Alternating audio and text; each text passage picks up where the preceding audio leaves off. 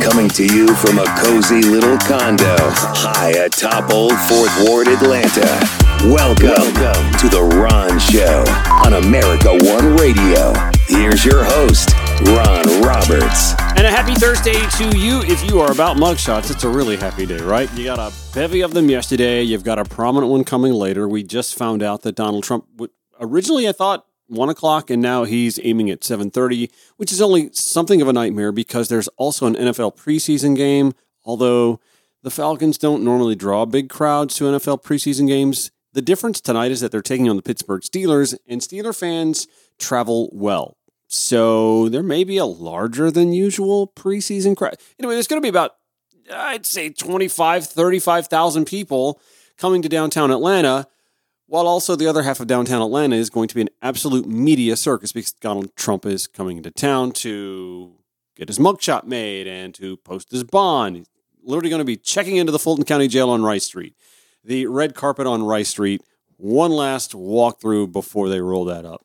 We'll also do some post primary debate coverage discussion with Andrew Lawrence, Deputy Director of Rapid Response at Media Matters for America. Going to talk a little bit more about how Fox News handled the first primary debate and the spin afterwards and all that sort of stuff. But first things first, we have to talk again education in Cobb County. And Becky Gaunt, she goes by Rebecca Gaunt, according to the Cobb County Courier. When I uh, see who uh, wrote the article, uh, Becky joins us to start off to talk about, well, the, the libs of TikTok. Can you explain, Becky, how the libs of TikTok are now affecting policy at the Cobb County educational level? Well, uh, it started earlier this week. Uh, Monday evening, uh, parents started receiving notifications that books had been pulled from the libraries. Um, it was not clear whether it was individual schools or, or a mass message at first because there were it was coming from so many high schools and middle schools. Mm-hmm. And the books weren't named and nothing was really explained about why. It just basically said they the district had found sexually explicit content and removed the material. They said it had been brought to their attention last week, which mm. was a bit confusing because because it was a Monday. Um, so basically, there've been, been people have been wondering, you know, was this was the basis of this apparent complaint? Where did it come from? Yeah. So uh, earlier today, I was uh, it was brought to my attention by actually a, a, former well, she's still a counselor, but a former school counselor for Cobb County, Jennifer Susko, brought my attention to a post from Libs of TikTok that uh, they had posted communication with Cobb County School District, where sun on Sun no sorry on on Saturday, August nineteenth, they uh, reached out to the district. Uh, there were several people listed, including uh, Superintendent Chris Ragsdale, and they n- name the two books specifically that turned out to be pulled from the shelves, mm-hmm. and and asked why this pornographic material was available. And they asked the district for comment by, I believe, Monday at noon. That was on a Saturday. On Monday, those emails went out two days later. Uh, and we now know because Libs of TikTok posted it publicly that uh, that the chief strategy and accountability officer John Floresta responded to them that same day, Monday, August 21st, and basically said, "Thank you for bringing this to our attention. We removed the books over the weekend." So, Libs of TikTok, who we, we don't have names or, or, or, personalities that are assigned to them. We don't know that they are in Cobb County or a Cobb County parent or anything like that. Just libs of TikTok as as a social media entity reached out to the Cobb County School District to point out two books that they thought should be banned, and within two days, the books were banned. Is that how I'm seeing this? That's correct. Now, the, the emails themselves are signed by a David. Who David is, we we aren't sure. It's there's nothing more specific than David. Huh. Um, but in the Libs of TikTok website, and then they tweeted it on their, uh, or sorry, I guess it's X now. put it on their X account. Uh, also, you know, to draw attention to it, mm-hmm. and posted this communication and taking credit for it, saying so whoever David is is associated with Libs of TikTok according to this this post. I had reached out to the district for comment just just to confirm because it's a screenshot. Sure. Um, it did not get a response, which as since since they have not been happy with some of our, our critical reporting on them. They stopped communicating with us uh, during the pandemic. So I didn't really expect one.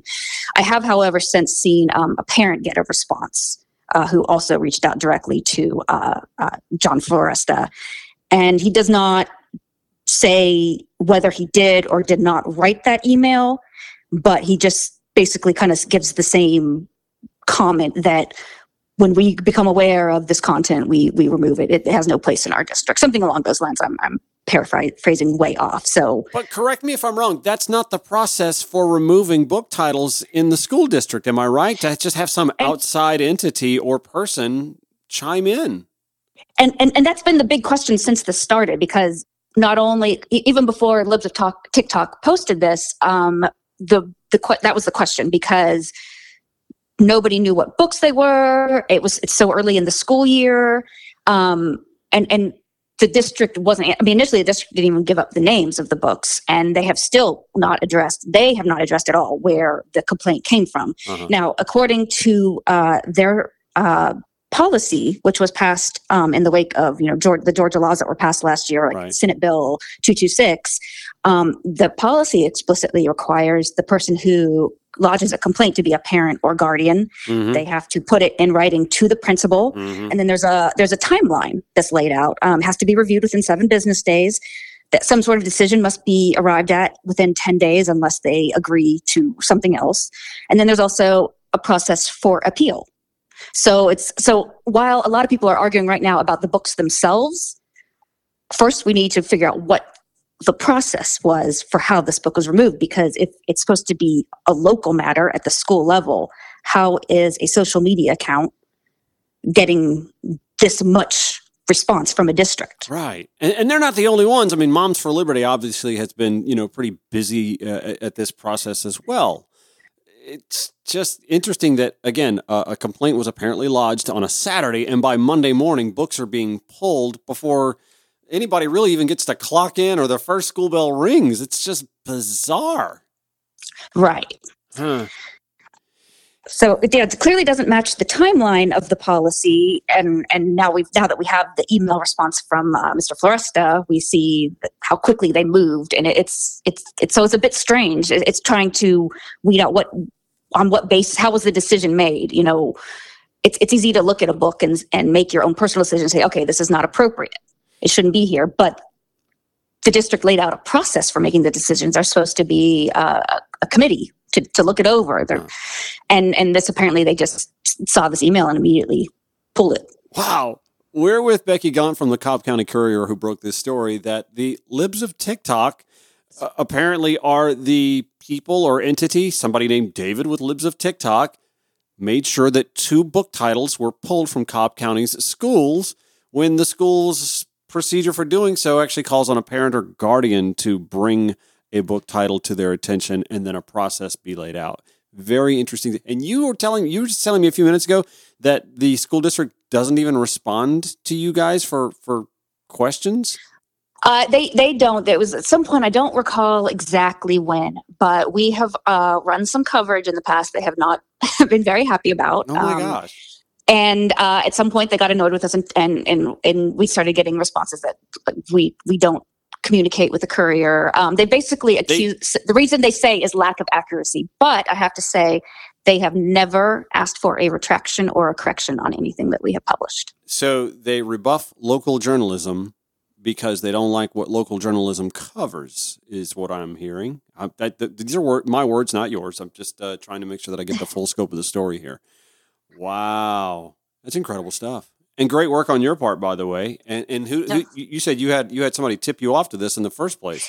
Yeah, yeah, that was and that was uh, Jennifer Susko, and she has been very very active um, uh, with regard to the board. She resigned pretty loudly a couple years ago um, in, in, protest when they passed the policy again that banned um, CRT and the 1619 project. Oh, yeah. So she saw the post and tagged me on it to get my attention, and uh, yeah, that's how I that's how I was able to catch it so early. These uh, another warning flare that if, if the Cobb County Democratic Party, if you're listening, if you're paying attention, y'all need to rally your candidates. You need one seat flip to change the entire narrative in a county that is predominantly blue now. I mean, Hillary won it in 2016, Stacey in 2018, Joe in 2020, Stacey again in 2022. It's a blue county. It's time to start looking like it. Um, anyway, Becky Gaunt, uh, thanks for letting me go on that rant. And also, thanks for covering this story for us. We'll put this in the show notes uh, from the Cobb County Courier at ronshowatl.com. Great work. All right. Thank you so much. Another hot local story that has absolutely nothing to do with Donald Trump is, of course, the Cop City saga. The Stop Cop City folks, the Cop City Vote folks out there collecting more than 104,000 signatures and trying to determine if they want to turn those petitions in because the city's sort of insinuating they're going to use signature match, but not not the signature match that they are against, just another kind. In an odd little presser that they held yesterday to select folks within the media, uh, very little of which has gotten out. Anyway, Dr. Bernice King, CEO of the King Center here in Atlanta, released a statement that uh, when did this come out? Oh, this morning around uh, 11:25. I will read this to you from her Twitter account. The city of Atlanta, presently a gathering place for organizers and activists and historically a bedrock of the civil rights movement, should be the epicenter for consistent, compassionate work for human and civil rights, inclusive of the right to vote free from suppression. What, if not voter suppression, could it be called when the Atlanta City Council announces plans to use signature matching for the referendum petition to then deny the use of public funding in constructing the Atlanta Public Safety Training Center, in parentheses, the Stop Cop City referendum petition, she asks. This is deliberately erecting a barrier to what my father called, quote, the foundation stone for political action. This is a tactic to turn voters away, which the courageous marchers who crossed Selma's Edmund Pettus Bridge in 1965 were committed to preventing. This is a deterrence to democracy, which those truly committed to decency and dignity today must oppose. I oppose signature matching and implore the Council to forego the unjust plans to use signature matching in determining the outcome of this critical matter. The people should decide. Again, that a statement from Bernice King, CEO at the King Center, daughter of Reverend Dr. Martin Luther King Jr. By the way, it's worth pointing out, as uh, WANF's Patrick Quinn said yesterday, now, as this ballot referendum process wears on, so does construction. At the site of the planned Public Safety Training Center, the Atlanta Police Foundation said they are set to begin construction on the east side of this site in the next week or so. I mentioned that because uh, the Saporta Report just an hour ago released a story that uh, John Ruch had been reporting. I need to meet this guy so I can know how to say his last name. Ruch. I think it's Ruch. R U C H. Uh, that basically uh, mentions a request made yesterday by environmentalists, part of a flurry of activity this week in three separate lawsuits attempting to halt the project dubbed Cop City by opponents as it speeds toward a full construction start as soon as this month. Back in a few on the America One Radio app, AmericaOneRadio.com, or wherever you podcast. This is The Ron Show. Welcome back to the Thursday Ron Show. It is Arrestmas.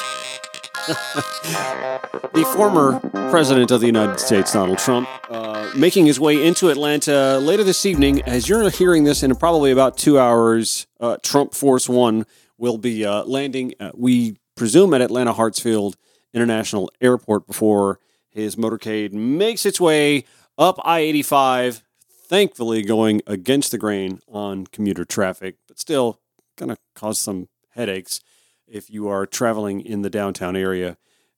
Maybe like I don't know if you've got tickets for the Falcon Steelers game. I'd get to the venue a lot early today because well, and even that's hard because that's in the the teeth of thickest assemblage, if you will, of commuters heading home on the Midtown downtown connector. Oh, what a headache. By the way, tip of the cap, let's give some credit to frequent guest of the show, Susan Greenhalgh, who along with Ben Clements, posted a piece at slate.com today. Headline One Trump Georgia scheme goes much deeper. Where are the feds? And uh, this goes back to looking into the Coffee County voter breach. You know, as much as I've had Susan on this show, I did not know, did not know, by the way, that the infamous video of the break in was kind of an accident. Like finding it was kind of an accident. And this story goes into that.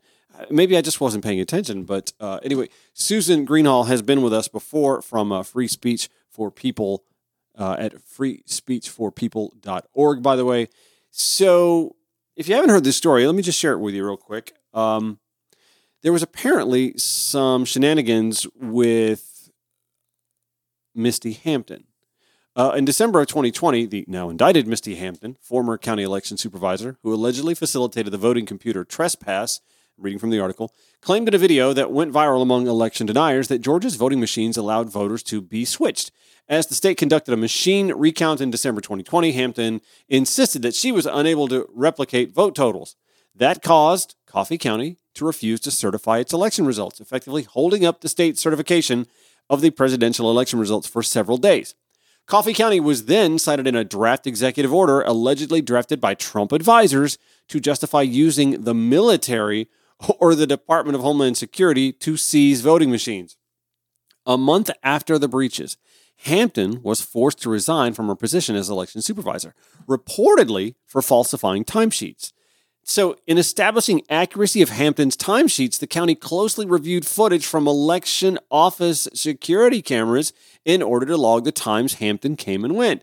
That security camera footage documented the details of the voting system breach and its participants. Yet, county officials apparently failed to notice the unauthorized individuals accessing the voting devices. Following Hampton's resignation, her successor, James Barnes, reported alarming irregularities in the coffee elections office to Georgia Secretary of State Brad Raffensperger. The Secretary's office told Barnes it would investigate, but according to Barnes, no one followed up. And that's the basis of this story. Where's the investigatory oversight at the state level? And actually, as the headline alludes, where are the feds? Which, okay, if I am Attorney General Merrick Garland, I may rebut, uh, okay, but you know that if we go there, there's just going to be more of that. Oh, this is Department of Justice, DOJ overreach. It's all political, blah, blah, blah, blah. And, and he may be right to say that. His backers may be right to say that, but they're going to say it anyway. There's always going to be that base of the GOP, what is it, 43% or so, 43, 45, 49, depending on what state you're in, looking at polls, that is always going to believe that this is a witch hunt, it's all political. But at the end of the day, evidence is evidence. Undeniable evidence is undeniable evidence. I, I, I don't care if, if what he said back when he first ran for office, that he could shoot a man in broad daylight and his base wouldn't, fl- that, that may well be. But at some point in time, we have to say to ourselves, this isn't just about meting out justice, although I think that is the most important thing. It's not about convincing the unconvincible. You have to pretend that they don't exist. They, they'll show up on voting day and they'll give you the numbers they're going to give you. It's never the majority because they're not the silent majority. They're never silent. They're not the majority. But at the end of the day, and, and this is what I say about climate change if you do nothing now, it doesn't get better later. And we have future generation. Like, I don't have kids. I don't have kids. I'm not to have grandkids. So why am I worried about it? I, I don't know. Maybe just for posterity's sake, I'd, I'd like to think that my nephews and nieces will have a better world to live in, a better country to live in, a more secure democracy, a functioning republic. So, yeah, where are the feds? Why? Eh, Secretary of State Brad Raffensperger, already reelected, where where are you on this? Why is there not that state investigation that was promised? Why is that not happening? Do you need to coordinate with the feds? Actually, I think that would be a great idea. Gabriel Sterling, Brad Raffensperger, you guys should work with Merrick Garland and company in a bipartisan effort to look into the Coffee County breaches. I mean, why not? Raffensperger, you've already been reelected. You're insulated. The Trump MAGA voter can't get to you.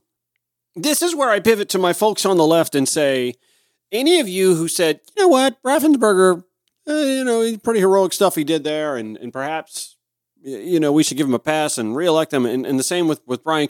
This is where I tell you, folks, elections matter. And sometimes you have to understand that part of the system of checks and balances in this country isn't the three pronged federal. Sometimes it's party v opposition party. We are seeing this all play out. We're seeing this unroll. And there are Republicans who don't dismiss what's happening with Fani Willis, with Jack Smith, the documents case in Florida. There are Republicans, there are conservatives, and there are, of course, independents, a majority of independents who don't see this as a witch hunt, as politically motivated. They see this as justice, a system of justice, the bedrock of this nation's greatness, playing out. And so I say to you, liberal voter who said, eh, Raffensperger, eh, he didn't do a bad job. I'm just going to go with him instead because it's the safe pick. Okay, but he's asleep at the switch on this. And maybe a bit timid because of the partisan nature of this very case, which is why you have to sometimes say to yourself, as a liberal, as a Democrat, you just have to stay firm with your convictions. Because while he may have earned your trust after the 2020 election, there were still a whole host of other issues that he and his opponent were running on that you vehemently disagree with Raffensperger on. Okay, that article from Slate with Ben Clements and Susan Greenhalgh collaborating on that. We'll have that in today's show notes at ronshowatl.com. When we come back, Andrew Lawrence, Deputy Director, of Rapid Response from Media Matters for America, on to talk about the GOP debate, how Fox News and their moderators handled that circus, and the post debate spin as well. Here on The Ron Show, the America One Radio app, AmericaOneRadio.com, or wherever you podcast. Follow The Ron Show on Facebook at The Ron Show Radio. The Ron Show on America One Radio. And while everybody's trying to pick winners and losers in the horse race that missed the biggest horse out of the stable, we decided let's let's nitpick Fox News a little bit and how they handled uh, the first debate in the primary season. I've got Andrew Lawrence, Deputy Director of Rapid Response from Media Matters for America, joining me. Andrew, how are you? I'm doing great, Ron. How are you? I'm good. So good. from the jump, uh, Martha MacCallum, Bret Baier started last night's debate by lobbing a country song at the dais. Who predicted that? Did you have that on your bingo card? You know, it's funny because over at Media Matters, we were joking beforehand about how they were going to make that stupid country music song a central plank of of this debate tonight. And lo and behold, it was not a joke. I mean, they almost it was almost one of the first things they asked. Um, which you know, it just goes to show you that that bubble that they live in, um, and how weird it is. I mean, nobody outside outside of that bubble has any idea what they're talking about, mm. but you know, very interesting. Well, you know, it's funny. I've covered that song at great length here for the last couple of weeks. I'm an old radio guy, an old music radio guy. So uh, when something like this kind of trends, it's something that you have to pay attention to. Whether mm-hmm. you think of it as a country song or I was from pop, the pop side of radio, a pop a hit is a hit, and so we would have to pay attention to that sort of stuff, and occasionally have to play a country song. I, I've been cautioning the left against ignoring this song because the singer, the writer, says himself I'm not a conservative. I'm not a liberal. I'm down the middle. And while he punches down about welfare and uh, you know fat people on public assistance, he is speaking towards uh, an economic angst that I think a lot of people feel. And we had this very similar populist mindset in 2016 that the uh, incumbent party at the time, Obama going into Hillary, sort of tried to play above the fray and say, "Oh, everything's great, the economy." And I think that's something that Democrats need to pay attention to. But I digress. Let's get back to talking about Bret and Martha and how uh, Fox News handled uh, post-debate coverage as well. They didn't mention Donald Trump for about the first half or so of the debate. Is that how? Mm-hmm. Did you did you keep a clock on that? Uh, not keeping a clock, but it, you know, I think there was maybe forty minutes left. You know, they were about an hour twenty in when when they finally brought him up. And they did the uh, show of hands thing. Oh uh, yeah. oh yeah. Did, did you catch the Chris Christie waffly wave? It was kind of like a I, I'm putting my hand sort of up because everybody else did, but I'm saying no at the same time. You can't do that. Yeah, no, that was that was interesting. And you know what I found so fascinating? It wasn't just during the debate, um, but even before the debate, Fox News with their their coverage leading up to it, trying to hype it up and all that stuff, they were really capitulating to Donald Trump. I mean, you had you had Jesse Watters an hour before the debate uh, on Fox News saying, "Hey, none of these people have any like real realistic chance at being the nominee." Um, he he was instructing the the candidates to respect Donald Trump. Um, and you know, this is a debate, and he's the front runner. Like, no, you should not. You shouldn't respect him. You have to go after him. Um, and then even earlier, uh, you know, Sean Hannity anchored their post debate coverage, and he completely banned Chris Christie from being a part of that coverage. So they they made a lot wow. of concessions to Donald Trump. Um, and and I do think that I mean, look, Donald did that that interview with Tucker last night on Twitter nobody nobody cared about it nobody saw it really you know right. um, but I, I do think that it did exactly what donald trump wanted it to do and that was scare fox news a little bit and and i think we we saw that in the way that fox news capitulated to trump throughout the entire night i mean even during the debate they were apologizing for having to ask questions about donald trump which yeah. was just very bizarre No, you're right. Uh, well, I'm also just kind of astounded by this notion that it's not even Labor Day yet, we haven't even flipped the calendar, not even close to a day where people are going to vote or caucus. And yet it's a fait accompli that this guy's it. I mean, I know what polls say, but polls said Howard Dean was going to be the nominee back in what, 2004? Yeah, yeah, but uh, you know, it's that that rabid support that Donald Trump has that that they just can't break through on. And I mean, they're not going to break through if all they do is praise him and say that they're going to pardon him and say that the DOJ has been weaponized against him. I mean, these crimes that he's being accused of, he like he very obviously committed them. He did it on national TV in mm-hmm. front of us. He he he uh, admits to doing these crimes nearly every single day on on his social media app, and the the Republican Party, the his his political opponents can't bring themselves to say that. And so, no, I mean.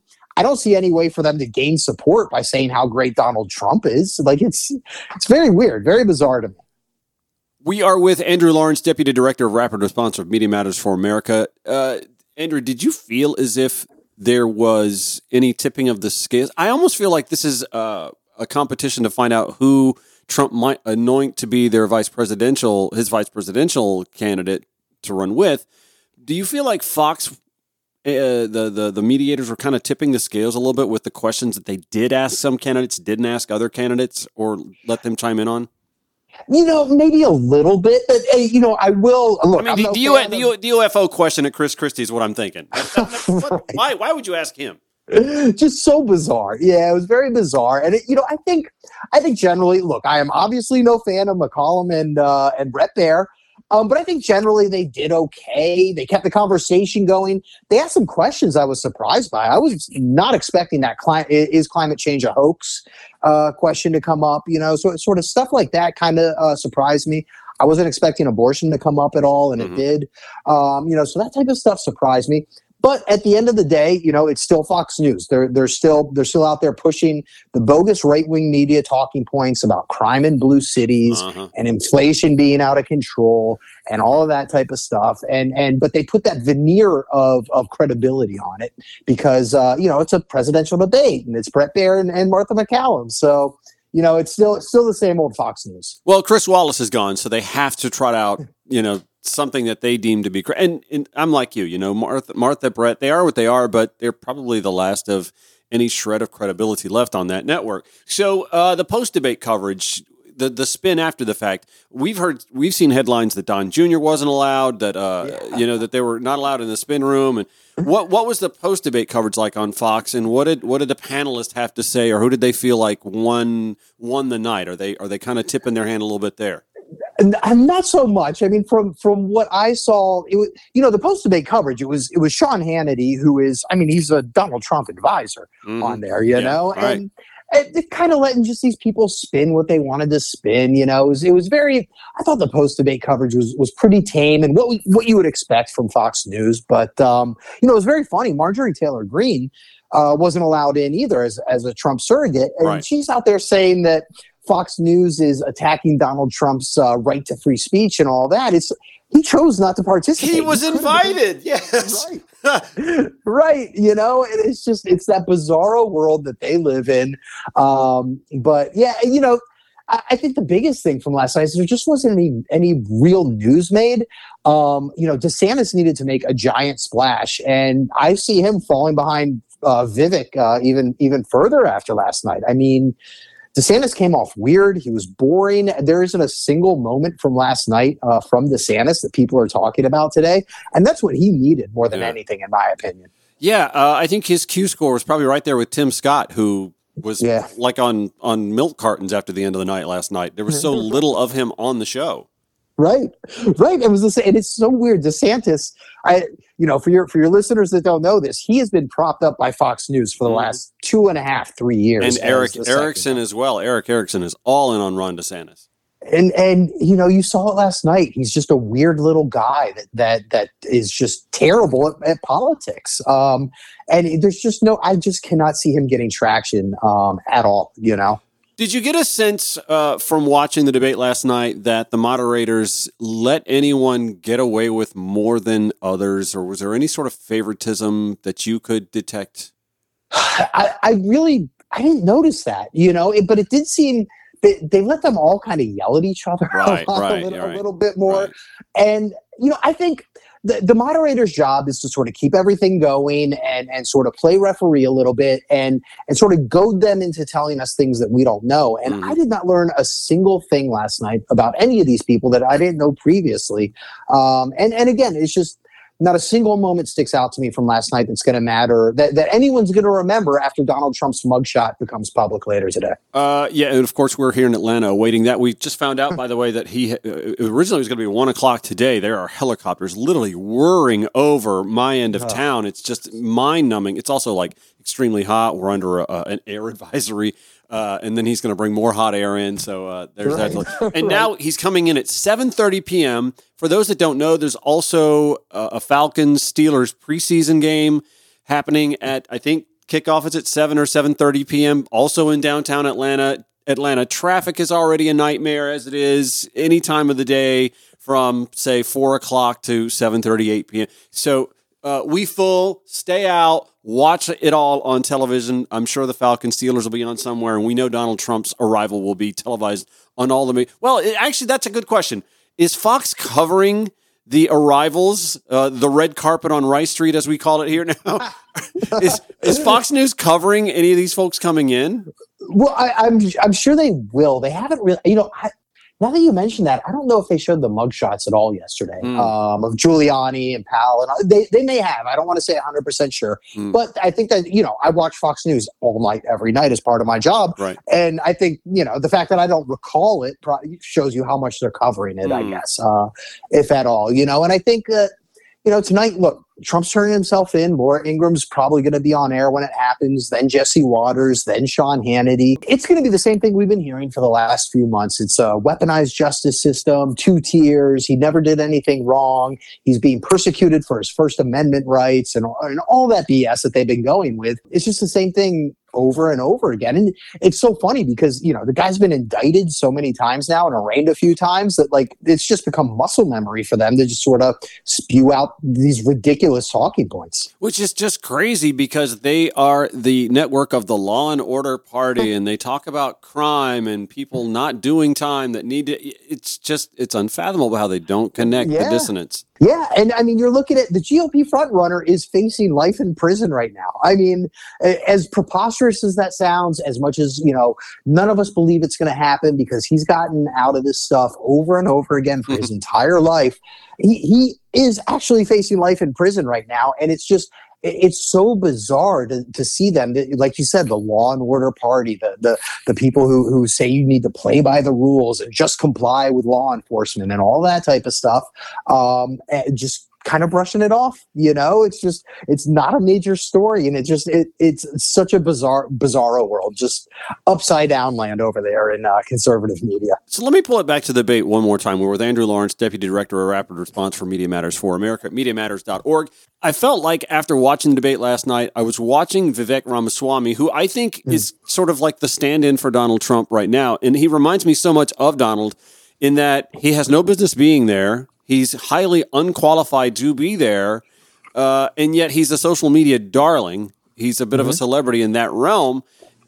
And, and it felt like the rest of the dais was kind of honing in on Vivek to sort of dismantle him, almost as if to gang up to eliminate him if they could uh, by by pointing out his disqualifications, which did not work in, in the 2016 cycle.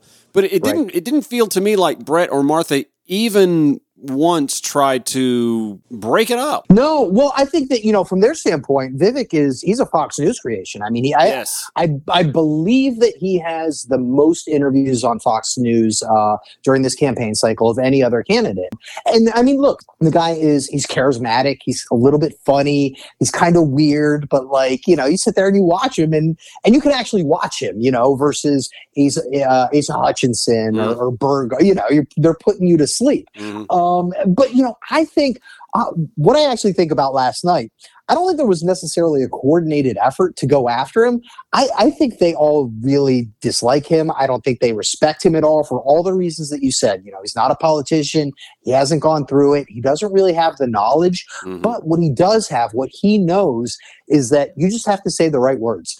Just say the right words, and these people, the the Republican base, the Fox News viewers, uh, conservative media, you will become a darling, and you're going to make money. You know, Well, and no different, no different than the rich men in Richmond song. Say the right Yeah. things, and you're gonna make money. hundred percent. And I think he knows that, and I think I think the other candidates know that, and I think it really, really annoys them because he's pretty pretty good at it. They didn't learn from 2016 that that route doesn't work. It doesn't suppress a, Mm-hmm. a, a populist movement type candidate. And, and and Vivek probably again, while he didn't on the outside to any of us make a lick of sense or have anything substantive policy wise, as a lot of the other folks on the day has pointed out, I think he came away with a lot more buzz today than he walked in with last night. Absolutely, I, I definitely agree with that. Interesting stuff. All right. Andrew Lawrence, Deputy Director, Rapid Response Media Matters for America. Thanks for the time covering that story for us, buddy. Yeah, of course. Thank you, Ron. It's always uh, always fun to talk to you. One more segment after a quick break on the America One Radio app, AmericaOneRadio.com, or wherever you podcast. Welcome back to the Ron Show. Final segment for the day as we uh, start to batten down the hatches here for Hurricane Aristimus. the embattled former president should be flying in uh, again around I'm thinking seven o'clock or so for his 7:30 arraignment. It's an arraignment night in Georgia. I have all of these little quips that have just been building up over the last few weeks. So uh, let me get those out. Actually, no, I want to talk a little bit about uh, the debate last night, eh, the, the, the substance of the debate. And I, I have to say, while Brian Kemp went to Milwaukee not to be there for the debate necessarily, but to hang out with GOP operatives, and he did like a little confab with them and brought deer sticks. I don't know what those are. Is that like like deer jerky? Uh, anyway, he was there for a conference of some GOP elites to talk about how to woo the young voter. and last night was a couple of hours of how not to woo the young voter with statements from the, the one candidate who I think you might be able to get some millennial sway with, conservative millennial sway, but still, the, the one candidate on the dais who may excite them would be uh, Vivek uh, Ramaswamy. But then he championed the anti climate change discussion. Literally. Let us be honest as Republicans. I'm the only person on the stage who isn't bought and paid for, so I can say this. The climate change Oh, whoa, whoa, agenda whoa, whoa. is a hoax. just ridiculous. The climate change agenda is a hoax. And we have to declare independence for it. Uh, I mean, the GOP is not going to put a dent in their problem with youth voters, even by going with the guy that I think might excite a little bit of the youth voting base. Except for the fact that he's also, but not just a climate change denier, drill baby drill again. He is drill baby drill in a suit. He also wanted to float the idea of eliminating voters under the age of 25. You can't do. It's in the Constitution. Not much talk yesterday about a- another issue that is of concern to younger voters. I mean, climate is the big one, right? But also gun control. Yeah, it's not something that's going to work with younger voters. I do know this: younger voters don't give a shit about Hunter Biden. Uh, they don't give a shit about Fani Willis, although the House is feverishly working on investigatory oversight into her dealings and Hunter's dealings. There's no way that what you saw on the dais last night is going to work with youth voters. And by, again, by the way, whereas you might actually see some of that cool millennial sway out of Vivek, everybody else on the dais was pouncing on him. The inexperienced, and don't get me wrong, he has no business being on that dais. He is highly unqualified. He has no substantive policy meat to even dig a fork into to to digest. But then neither did Donald Trump in 2016, and it didn't. Again, I as, as I was uh, saying to uh, Andrew Lawrence last segment, the entire dais was trying to attack Vivek Ramaswamy for being inexperienced and having no business being on the dais, and that did them. They learned nothing from 2016. Ron DeSantis ain't cool.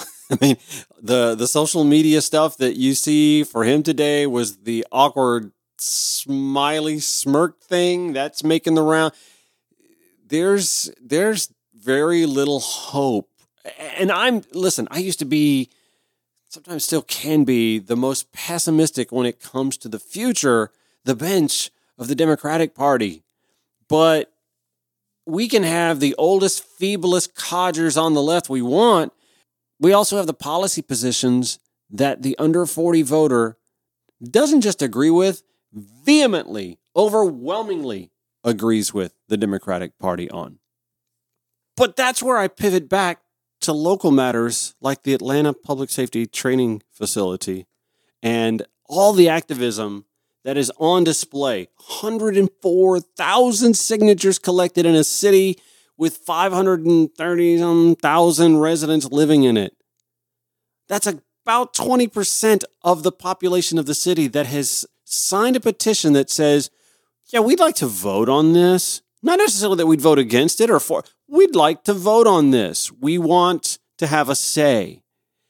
And those activists, those liberal, progressive, activists. There may be some conservatives and moderates amongst them, but for the most part, they are liberal, progressive activists, younger folks engaged in a process, insisting on having their democratic right exercised. And we have local Democrats who are trying to smother that a year before the Democratic Party convention in Chicago. This is dangerous territory we're treading on, folks. Dangerous. I, I we had uh, you know Donnell Suggs on yesterday from the Atlanta Voice. He thinks just that. Uh, well, no, we'll, we'll be fine. We'll we'll turn the page when this is over with, and we'll get back on the. Uh uh-uh. uh We saw that did not happen I hate to keep going back to 2016, but we saw that did not happen. There was a youth movement, a younger voter engagement uh, boost from the Bernie Sanders campaign. And the party said, Sit down, kid. We've got this. And while we've been arguing since 2016 whether or not the Bernie voter ruined the election for Hillary Clinton. Statistically, factually speaking, that dissonance from the far left was fractional compared to the Puma movement of 2008. Barack Obama was just a better candidate and able to overcome it. Party unity, my ass, was what Puma stood for back then. You can't ignore the fact that that meh, out of here, kid, dissonance didn't have some kind of impact on the outcome in 2016. You can't deny that. And so while I know Cop City is just a local issue, it only takes a big local issue and some dissonance on a local issue to keep, I don't know, how many voters were we short, Donald? 11,000? Uh, it only takes a, a small percentage, a micro percentage of voters disaffected in metro Atlanta and throughout the rest of the state on one issue to change a state's outcome. And Georgia is a swing state and likely will be again in 2024. I hope we're learning here. More Ron Show tomorrow, 5 to 6 p.m. on the American One Radio app, AmericanOneRadio.com, or wherever you podcast. Get more at RonShowATL.com. See you tomorrow.